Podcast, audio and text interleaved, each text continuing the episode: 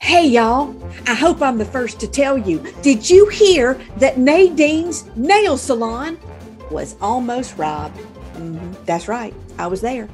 I was almost robbed at gunpoint. My husband says technically there was not a gun, but there could have been.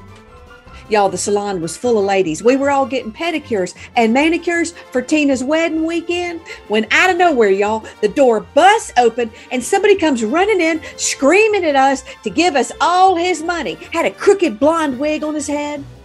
You should have seen those women jump into action the ones sitting in the chairs right up front, you know, waiting for their nails to dry, they were on him like flies on a deserted picnic table, beating at him with their purses, screaming at him just like they'd learned in Wanda's self defense class, huddle over him like a football team. And Bless him, he did not stand a chance. Now, luckily, the police showed up pretty quick. Nadine had already put them on alert when somebody had called a few moments before and asked how much money was in the cash register. So they were carting him off when one of the ladies um, in the pedicure chair yells out, Bo Jr., is that you?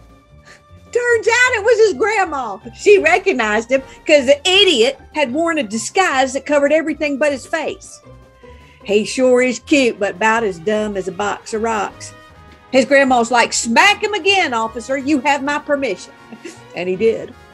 And in all that chaos, bless her, that little lady working on her toes never missed a beat. She just kept right on buffing that grandma. I don't think Bo Jr. is going to pull another stunt like that again. he learned his lesson. You don't try to rob a place full of women with three inch coffin shaped nails. It will not turn out well for you, especially if you smudge a nail before that paint is dried. Mm-hmm, right? Can I get an amen? I'm just saying. Hell hath no fury like a woman with smudged nail designs. And he's got the scratches to prove it. I tell you what, it is never boring in Pride Hollow, the small town with the big heart, where the people stay, but that gossip, it travels, right? Anyway, remember, you didn't hear it from me. Bye, y'all.